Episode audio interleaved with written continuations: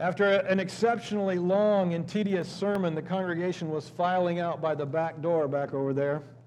And they weren't saying anything to the pastor until one man comes out and he said, Pastor, that sermon reminded me of the peace of God and the love of God. Well, the pastor was ecstatic. Nobody had said anything to him so far, and no one had ever said anything quite that good. And he said, Oh, man, that's just awesome. Tell me, how did my sermon remind you of the peace of God and the love of God? Well, the man said, It reminded me of the peace of God because it passed all human understanding. And it reminded me of the love of God because it endured forever. this week, Ann and I were listening to a man teach on the passage of Scripture that we're going to be looking at this morning. And I think her words went something like this as she feared for you all. She said, I can't wait to see what you do with this text. And uh, she didn't mean that like she was really anticipating it. She meant it like uh, she was dreading it. Uh, so I'm going to do my best this morning. I'm going to do my best to, uh, to make this passage understandable, not like the peace of God, which passes all understanding. And I'm going to try to make it not endure all that long, like the love of God, which endures forever. So if you have your Bibles, turn to Daniel, Daniel chapter 9. And if you happen to be a guest with us this morning, we are studying through the book of Daniel, and we're at, at chapter 9. Now, this is a passage that Christians understand in different ways, okay? So I hope this morning to bring a bit of clarity to these verses to help you understand how men and women have understood them for years.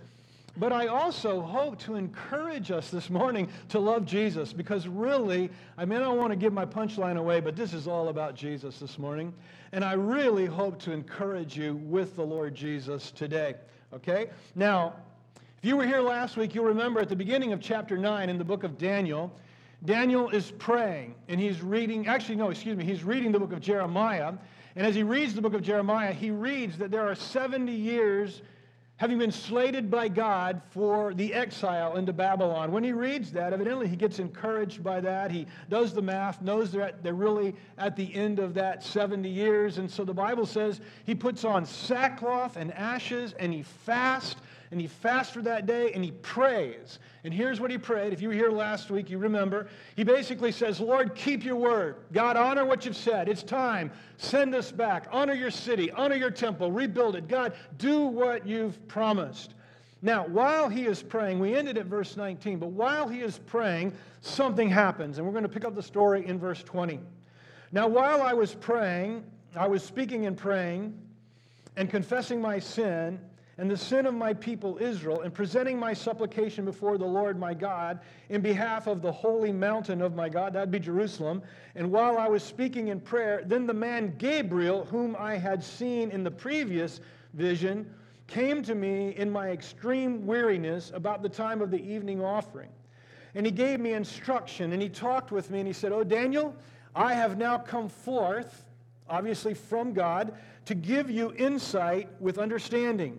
And the beginning, at the beginning of your supplications, the command was issued, and I have come to tell you, for you are highly esteemed, so give heed to the message and gain understanding of the vision. Now, you remember we met Gabriel for the first time in our Bibles. He's going to show up several more times in the New Testament, but he's an angel of God. We meet him for the first time back in chapter 8 in the vision of the ram and the goat in the, in the little horn. You'll remember that the little horn, almost to almost to every interpreter was Antiochus IV, although others see it having a, a dual fulfillment later in the future. Uh, the little horn of, of Daniel chapter 8 in that vision was Antiochus IV. And Daniel says, and now in this passage, he says, I'm tired, implying that he's been praying and fasting all day, evidently. It's the evening offering when Gabriel shows up.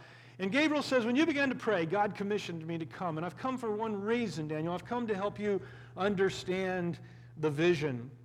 And again, uh, I think, as we'll see in just a moment, I, I think the vision has to do with what Daniel has been praying. So let's read, let's continue reading. We're going to read to the end of the chapter, verse 24 through verse 27. It's not a very long passage but it's going to be very interesting. Verse 24 70 weeks have been decreed for your people and your holy city to finish the transgression.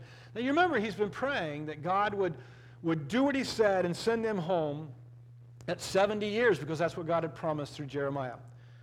uh, sorry, let me start again because I interrupted myself. 70 weeks have been decreed for your people and your holy city to finish the transgression, to make an end of sin, to make atonement for iniquity, to bring in everlasting righteousness, to seal up vision and prophecy, and to anoint the most holy place.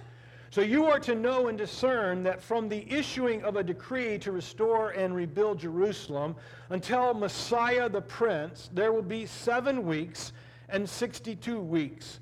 And it will be built again with plaza and moat, even in times of distress. And after the 62 weeks, the Messiah will be cut off and have nothing. And the people of the prince who is to come will destroy the city and the sanctuary. And its end will come with a flood. Even to the end, there will be war. Desolations are determined. And he will make a firm covenant with many for one week. But in the middle of the week, he will put a stop to sacrifice and grain offering, and to the wing of abominations. And on the wing of abominations will come one who makes desolate, even until a complete destruction, one that is decreed, is poured out on the one who makes desolate. Now, that may have sounded confusing to you. It sounds confusing every time I read it, but hopefully, when I'm finished, you'll have a better idea of at least how people have understood these verses. So, Gabriel, in the vision that Daniel sees, Gabriel is the vision, everybody. Gabriel is the vision. But in this vision, Gabriel is giving him this prophetic message. It's a cryptic message. It's, it's very hard, really, to understand what he says. Although Gabriel says, I've come here to help you understand. I've come here to help you understand, evidently, what you're praying about, because as soon as you began to pray, God sent me. And so I'm here to help you understand some things about what you were praying.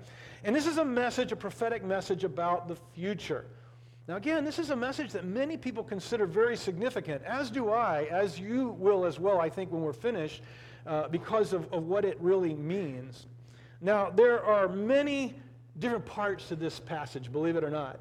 And people interpret these parts in, in, in, a variety of different ways, but there are two main ways of seeing the text. And I hope when I'm finished that you'll understand them both. Maybe not, but I hope that you'll understand them both. And then again, I want to, re- I want to repeat myself, but I'm hoping at the very end of this, regardless of how you see it, you're going to be greatly encouraged by what I share at the end. All right. Daniel, I mean, Daniel's been praying about the restoration of his people, the Jews, the restoration of Jerusalem, the restoration of the temple.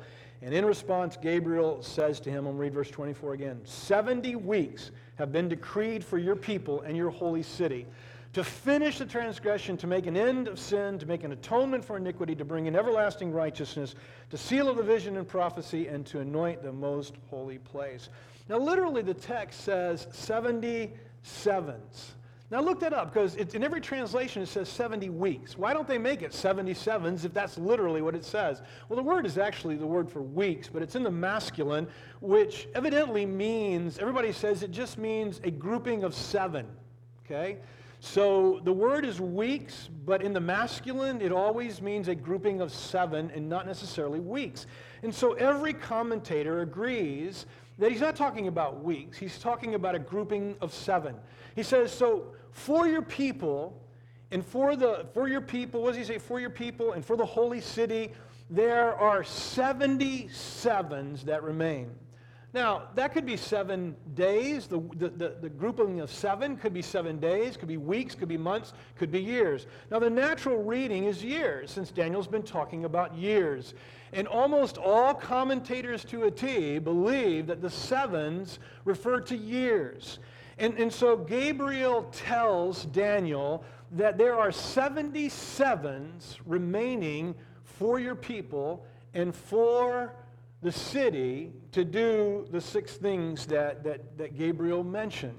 That, if you, if you add that out, that's 490 years for 490 years remain for the, your people and your city to do these six things that God says are going to be accomplished in the 490 years the finishing of transgression, the end of sin, the atonement of iniquity for iniquity, the, begin, the bringing in of everlasting righteousness, the sealing of the vision and the prophecy, and the anointing of the most holy place. Now I'm going to come back to those in a little bit, but let's continue on. So Gabriel continues on in what he says to Daniel. And again, he's trying to help Daniel understand. So he gives him a little bit more detail in verse 25.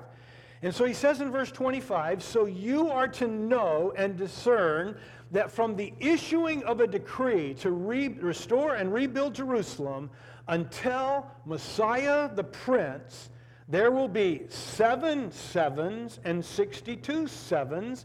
And it will be built again with plaza and moat, even in times of distress.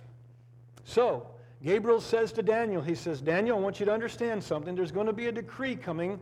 There's going to be a decree coming pretty soon to rebuild Jerusalem. Remember, that's what he's been praying about. He says, from the time of that decree, when somebody says, go back and rebuild Jerusalem, until the coming of Messiah, there will be 69 of those 70 weeks. And he divides those 69 weeks or sevens. I'm going to say both, so you just understand years, right? There will be 69 sevens, or 483 years, but he divides them into two parts.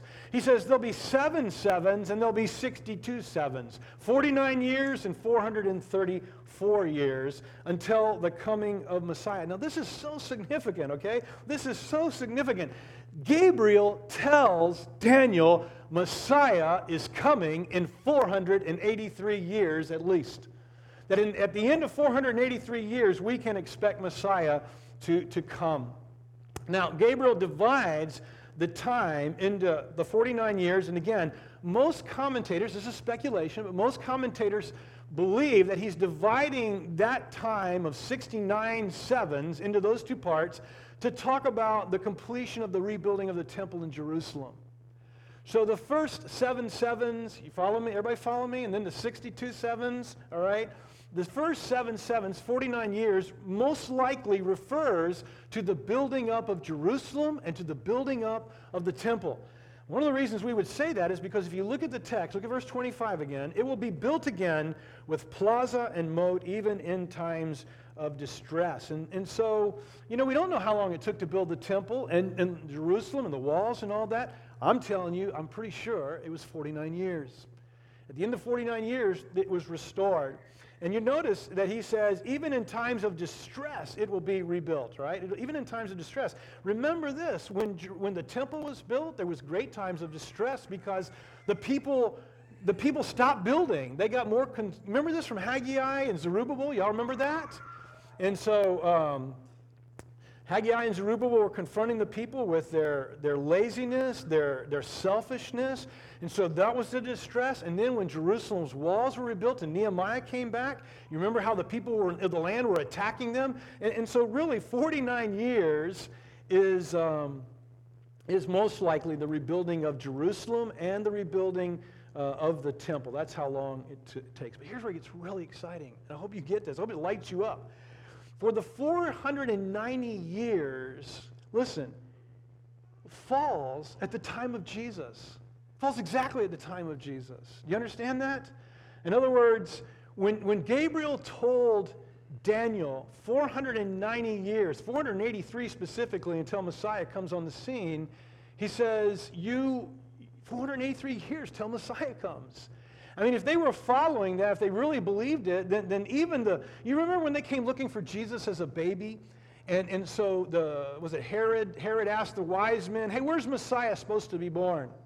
And he said, well, in, in, Bethlehem. And so they killed all the children two years and under in Bethlehem because they understood that's where he came from, right? Boy, the scholars, all they had to do was look at Daniel because Daniel says from 483 years, Messiah become. Now, now the problem is, What's the problem? You, this is not rhetorical. Somebody tell me what the problem would be.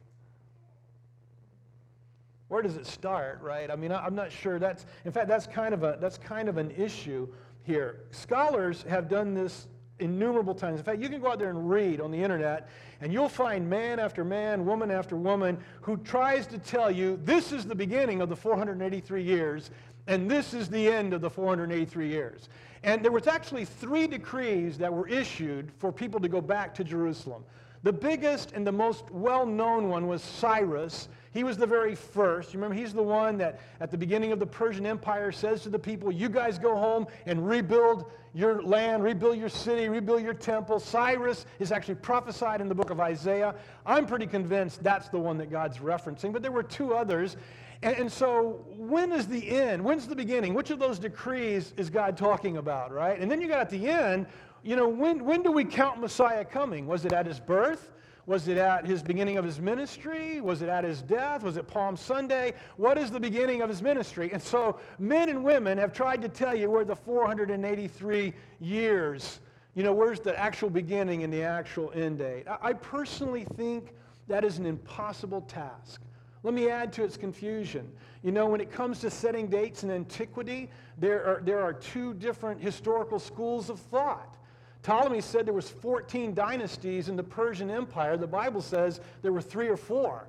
So who's right? There's a huge difference there if there's 14 dynasties versus three or four. And so even in history, there's that question. Then there's the question of how do you measure a year? In the Old Testament, they were lunar years. The years of the Old Testament were five days shorter than our years. You follow me? And after a millennium, five, five years, I mean, five days makes a long time. So here's my point. I'm trying not to confuse you, but I, I got to get this across.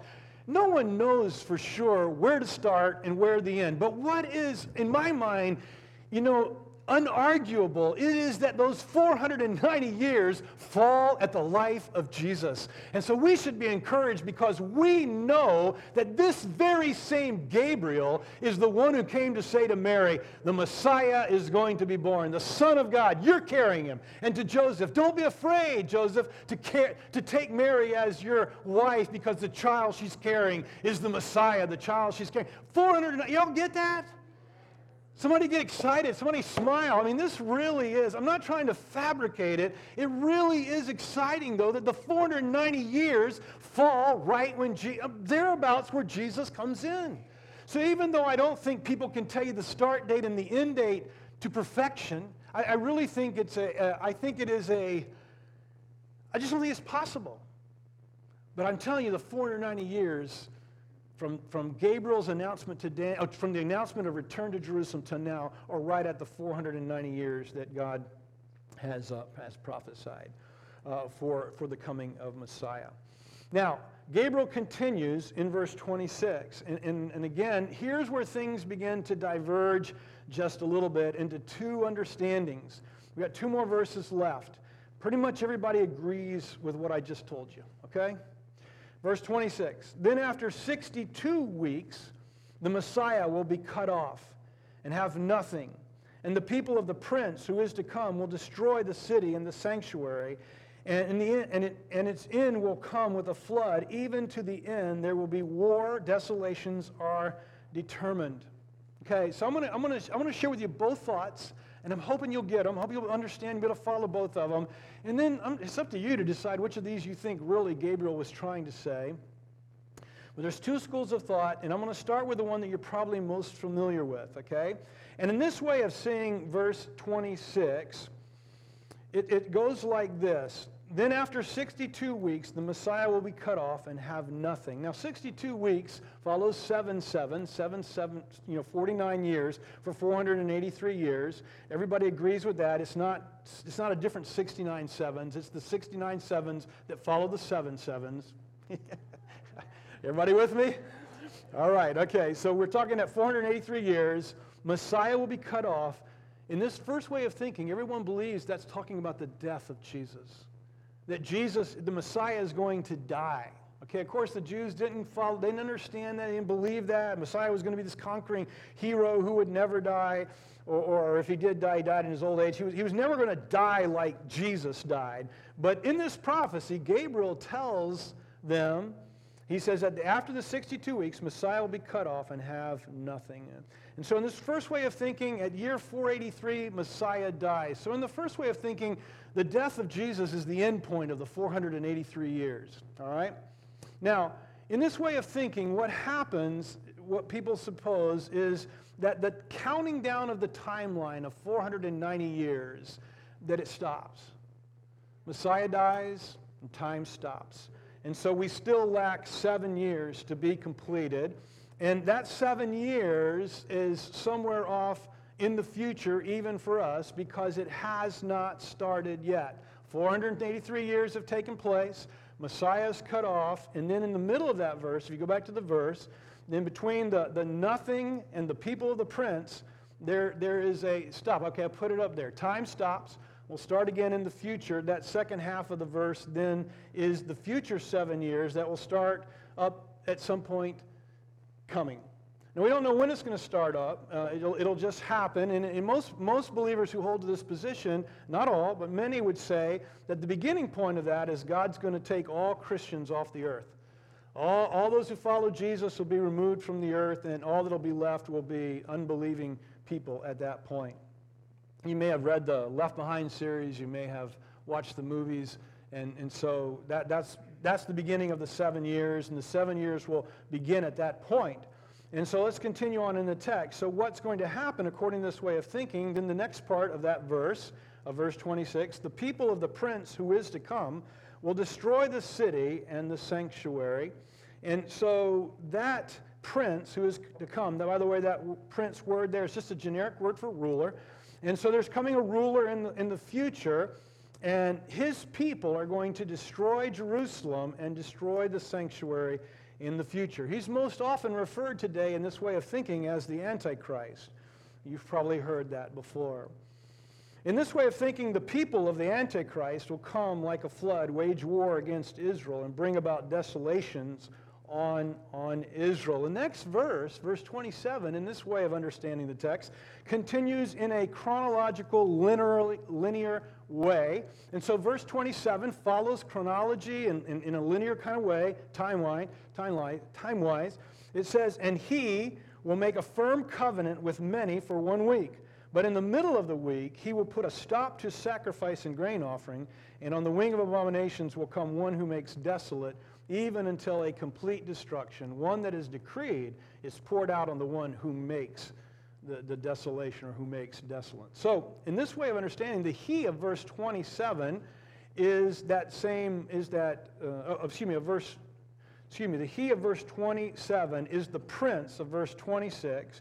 And so the he who makes a firm covenant with them for a week, with the many for a week, is talking about the Antichrist making a covenant with the Jews, the many would be the Jews, but in the middle of that last seven years, so at the three and a half year point, he's going to stop, the Antichrist is going to stop all sacrifices in the temple. He's going to do something like Antiochus did and sacrifice a pig or something of that nature to himself, or he's going to, I think, I think the idea is he's going to sit on the throne and declare himself to be God. And he's going to put an end to the sacrifice and grain offering. Uh, and on the wing of abominations will come one who makes desolate. So he's going to come and he's going to attack the Jews. He's going to completely destroy or, or bring the temple to an end at that point. And then until the one who makes desolate on him that's been decreed is the coming of Christ. So, in this way of thinking, the he in all these verses are really referring to the Antichrist, and he's going to wage war on the Jews and in the middle of that three and a half weeks, he's going to make a covenant with them, but then he's going to break it. He's going to bring to an end all the Jewish worship in the temple at that point. And, uh, and he is then, Jesus is going to come and destroy him. So I have a graphic. Let me see if I can walk you through it. So here's a graphic that kind of presents this. So we have 483 years, six, 69 weeks, 49 years, 43, so the completion of the walls by Nehemiah, you see that. And then from the time that Jesus dies until it starts up again, till time starts up again, we, we have this, what's happening right now.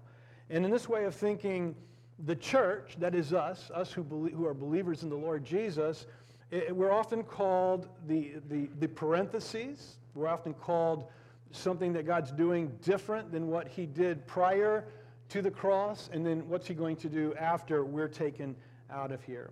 So that is, that is a major perspective in understanding these verses. I'm not going to go over it anymore, but I, hope you followed me, okay? So if you want to nod your head, I get it. That'd be great. All right. Now, I think there's two challenges to this perspective, and let me just put them out there. Uh, for those of you who hold to this perspective in particular, I think there's two challenges. One is that there's no reference in this passage to an antichrist. There is a reference to a ruler, but he's not even the object of the, uh, he's not even the subject of the sentence. It's the people of the ruler who are the subject of the sentence.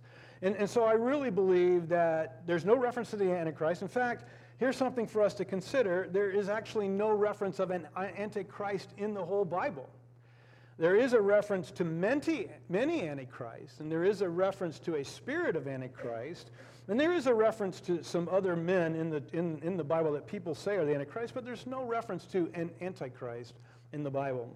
But the bigger challenge to this perspective that I see, that I, again I want to put out there for you guys to consider, is that there is no hint in verse 26 of a 2,000 year gap between the first phrase of the verse and the rest of the two verses that follow. There, there is no hint of any kind of gap between the 69th and 70th week in this prophecy. Now, if you've been with us for our entire study, here's, here's something you may remember. That, that people have interpreted this, this whole book of Daniel in this way. Some people find a gap between the legs of iron and the toes of iron and clay. And so there's a gap placed in there, a gap of, of 2,000 years. And then in the vision of the beast coming up out of the water and the fourth beast that's killed and the ten horns that grow on his head, that there is a gap between the beast and the horns that grow out of his head, a, a, a gap of, again, 2,000 years. And again, we're finding a gap here in these verses. And so I think for folks that hold to that position, here's just a challenge. You know, it, it's okay to have gaps, but normally the text seems needs to imply that there's going to be a gap, I would think. So just a challenge to that way of perspective, that perspective. And in fact, I do want to say to you that the gaps weren't found by, by believers until 1850, till the middle of the 19th century. That doesn't make it wrong. It's just simply saying that for most of the first two millennia, believers did not see the gaps that, that people are seeing in these verses. So that brings us to the second understanding. So let me see if I can go back through the verses and, and, and show you a different way of looking at verses 26 and verse 27. So let's start again with the verse. Then after the 62 weeks, the Messiah will be cut off and have nothing, and the people of the prince who is to come will destroy the city and the sanctuary, and its end will come with a flood, even to the end there will be war and desolations are determined. In this view, verse 26 is understood as a general statement of what happens after, uh, after the 483 years. And in this general statement, two things are going to happen. Number one, Messiah is going to be cut off. And just like, just like the first view, I think all Christians believe that the putting the Messiah being cut off is a reference to his dying. The difference would be that in the first group, it happens at year 483. The second group is simply saying that after the first after the first 69 weeks, Messiah will be cut off. As a matter of fact, in the second way of thinking, Messiah is cut off in the middle of the second week. And then the second thing, after Messiah dies, again, it's not necessarily immediately. In other words, it's not necessarily going to happen in that last seven years because time has continued on past those 70 weeks. And so what happens after week 483 doesn't necessarily have to happen in, I mean, after the 69th week, doesn't have to happen within the week, all right? So with those two caveats, let me walk you through the text.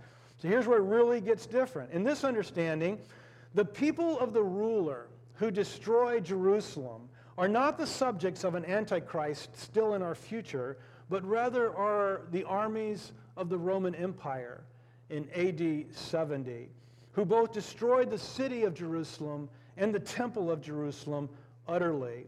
And they left the temple desolate, and it's been desolate for 2,000 years. And so, this way of understanding the ruler, then, the prince, who is the prince? Who is the prince that is coming that's going to destroy the temple in the city? Well, in this way of understanding, the prince isn't a future antichrist for us. The prince would have been one of two people. He would have been, you tell me, who might he have been? Who? Titus. Titus is one suggestion. He was the Roman emperor who became the Caesar later. He was the one who actually led the assault against Jerusalem and destroyed it. So the, the people of the ruler to come would have been for Daniel, it would have been the Roman Empire and it would have been Titus. But there's still another suggestion as to who the prince is. And the prince in this case may not be Titus, but Gabriel could have been talking about God himself that the prince is the Lord Jesus, that the prince is the Messiah himself. If you go back to the text and, and think of it in this way, who's the antecedent to, to this passage? Well, it's the Messiah. After 62 weeks, uh, the Messiah will be cut off and have nothing. And the people of the prince, of the ruler who is to come, i.e., the Messiah, will destroy the city and the sanctuary. So, in this way of thinking, the prince is the Messiah himself, would be the Lord Jesus. He's actually the antecedent in the passage. And in this way of thinking, the Roman army would have been the people of Jesus. Jesus, God, the Roman army, is doing God's bidding. In much the same way that God calls the armies of Babylon his army to do his will. In the same way, God is saying that he's going to use Rome here to do his bidding. Now, verse 27 is seen a little bit different as well. And so, verse 27, instead of being a linear continuation, Instead of being a continuation of what happens chronologically in time, verse 27 is Gabriel again doing what he said from the beginning he was going to try to do, which was to bring clarity. So, verse 27, rather than being a linear continuation, is rather a, a greater explanation of what's going to happen in the last week. And he will make a firm covenant with many for one week. But in the middle of the week, he will put a stop to sacrifice and grain offerings. And on the wing of abomination, will come one who makes desolate, even until a complete destruction. One that is decreed is poured out on the one who makes desolate. In this way of thinking, the he who makes the firm covenant isn't a future Antichrist, but it's the Lord Jesus. And he is going to make a firm covenant, a new covenant with all of God's people, with the Jews and with the Gentiles. In other words, the many then, in verse 27, he will make a firm covenant with the many is distinguishing the Jews from the Gentiles and saying he's going to make a covenant with all mankind, for whosoever will may come by faith in the Lord Jesus. He's going to do it for one week. And so for seven years, he's going to make this covenant uh, with his people. But in the middle of the week, he will put a stop to sacrifices and grain offerings. And so, in this way of thinking, it is the Messiah who is going to stop the sacrifices and the grain offerings. And he's going to do it not with power, not with an army, but he's going to do it by dying as the one and only forever sacrifice who takes away our sin forever.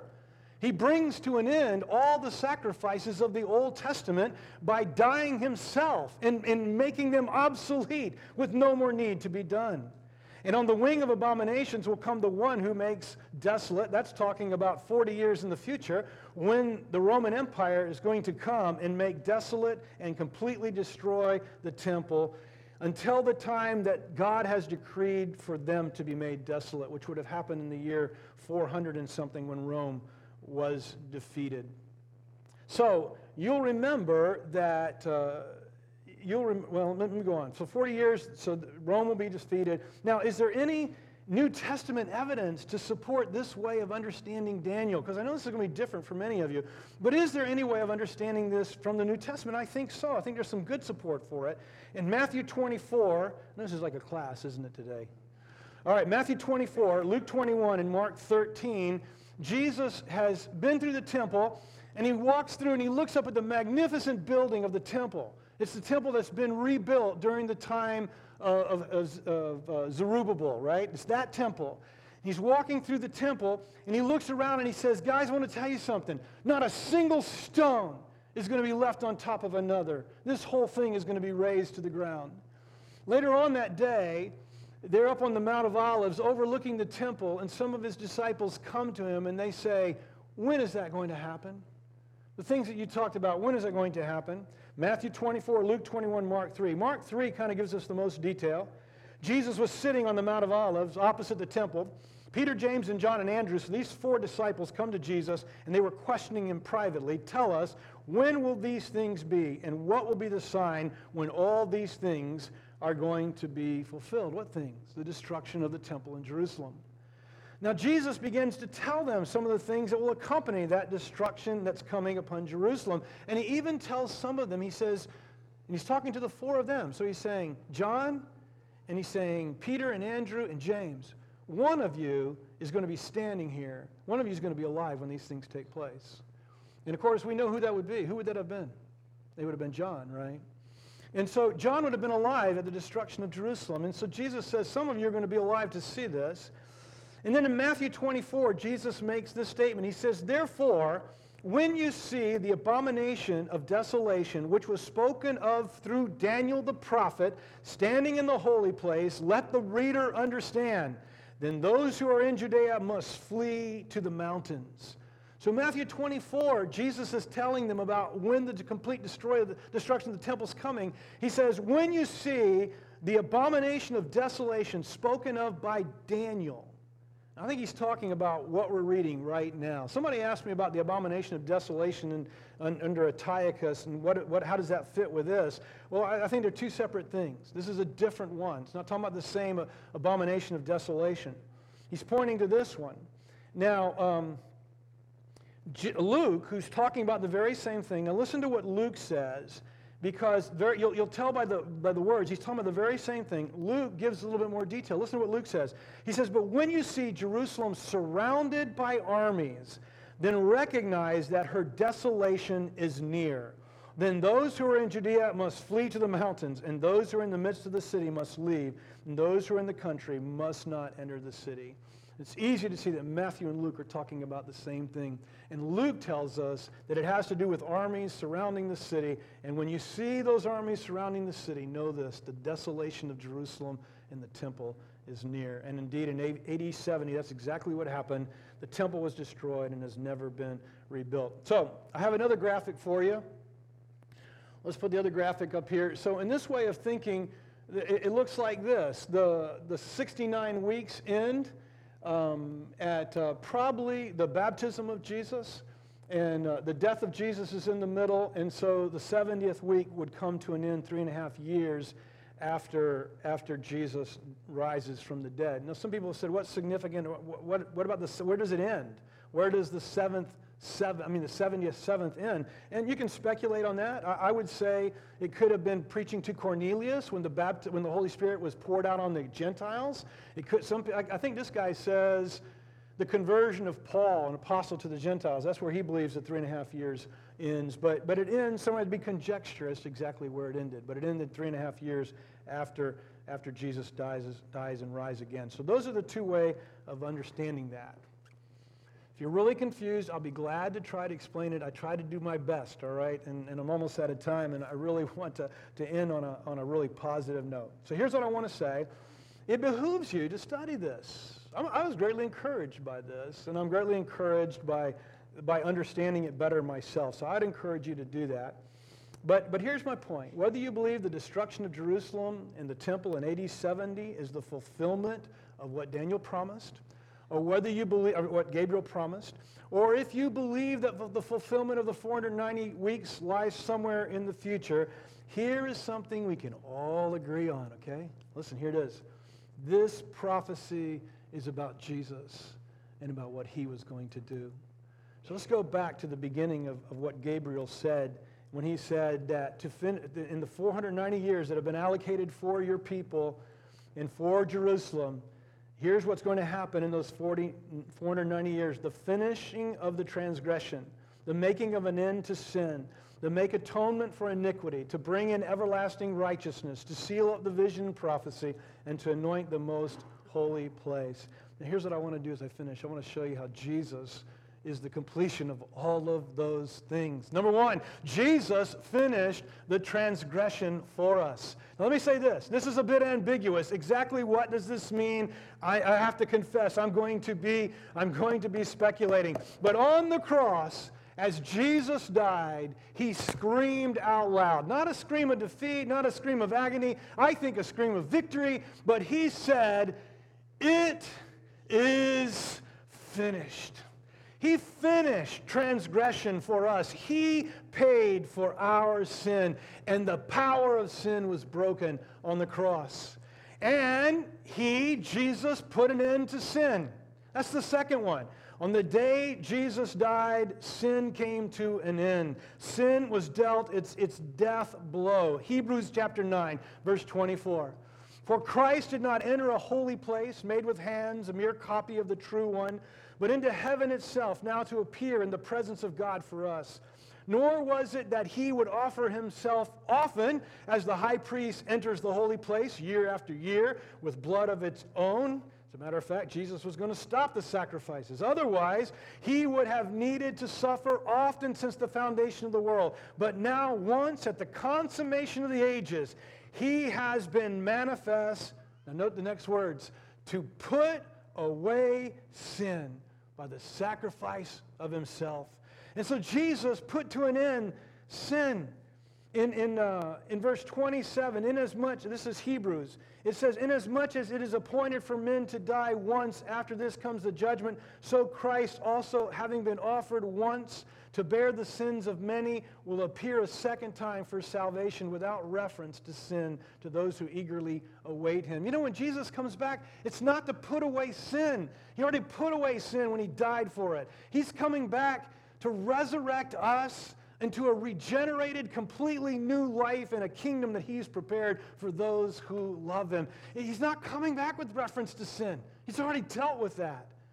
He atoned, Jesus atoned for our wickedness. That is to forgive, that is to make reconciliation. If you were here in Sunday school, you know, God includes the book of Philemon in our Bibles because God says it behooves all of us to make reconciliation with others as best we can, to be agents of it and to be people who ourselves are willing to be reconciled to others.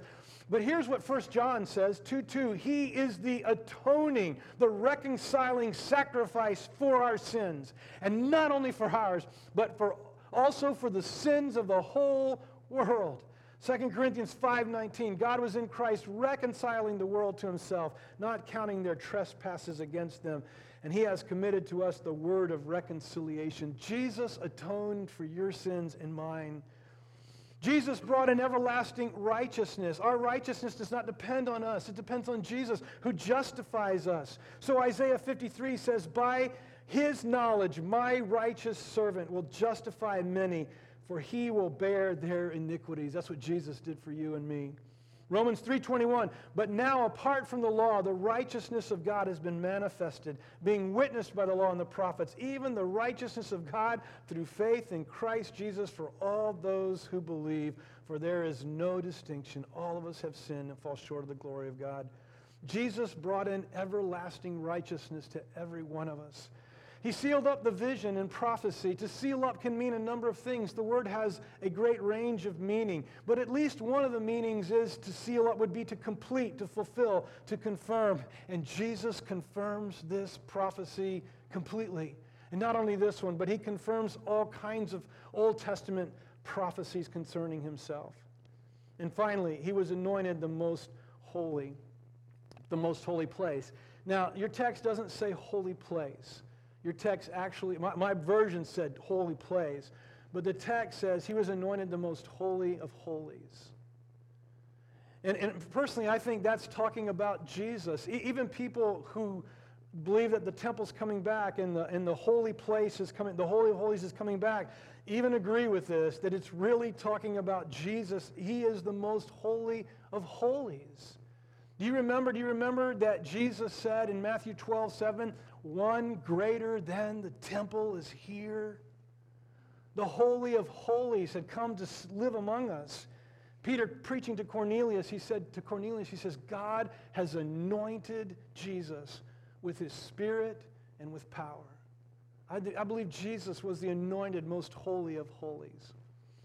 490 years have run their course, or maybe not.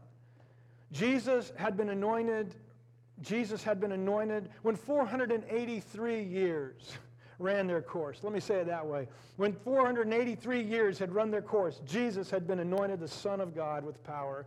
He had atoned for our sins with his own life. He had made an end to the transgressions and sin and brought in everlasting righteousness with the new covenant and that he made with us who put their trust in him. Thanks for listening. This message has been brought to you by Bacon's Castle Baptist Church. And if you'd like to learn more about our church, please visit us on the web at www.baconscastle.com.